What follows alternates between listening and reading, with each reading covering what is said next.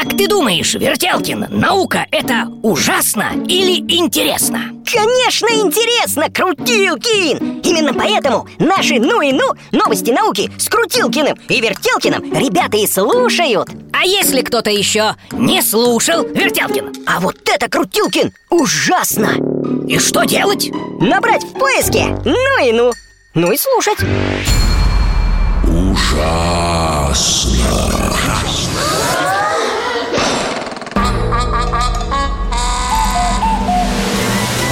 Ужасно интересно все то, что неизвестно. Привет, ребята! С вами Софья Бондаренко. В эфире детского радио очередной выпуск программы «Ужасно интересно все то, что неизвестно».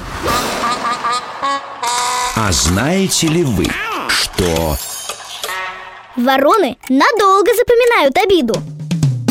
Вороны очень умные птицы. Они и загадки трудные разгадывают, и поделки мастерят, и разным голосам подражать умеют. Ученые уверены, у ворон еще и память на лица отличная. Был проведен вот такой эксперимент. Сначала пернатых угостили совсем маленьким кусочком лакомства. Затем предложили обменять его на другой, больше по размеру. Доверчивые вороны соглашались, а специалисты в это время их обманывали. Еду забирали, но взамен не оставляли ничего. Обиженные птицы запоминали обманщиков в лицо и в дальнейшем общаться с ними на отрез отказывались. Кроме того, вороны и своих сородичей успевали предупредить С этими хитрыми учеными дело лучше никогда не иметь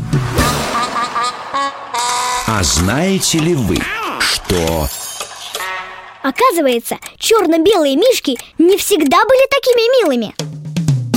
Панды – самые безобидные мишки на свете. Медленно передвигаются, спят по 12 часов в сутки и лакомятся бамбуком. Но так было далеко не всегда, утверждают ученые Они внимательно изучили форму челюстей и зубов черно-белых мишек. Выяснилось, что травоядными панды стали около 20 тысяч лет назад А до этого животные практически ничем не отличались от обыкновенных бурых медведей.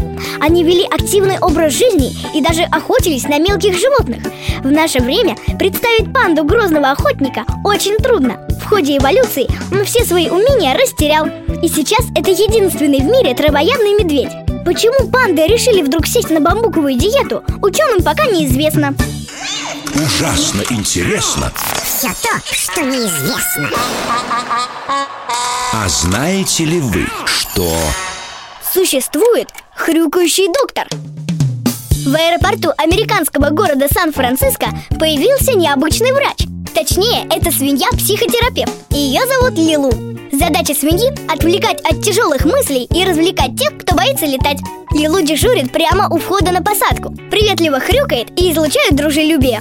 Поросенок на этой работе замечен впервые А вот собаки давно служат в аэропортах. Их даже называют особенным медицинским словом А именно терапевтическими животными. Прежде чем выйти на службу, такие животные проходят специальное обучение. На этом все. С вами была Софья Бондаренко и программа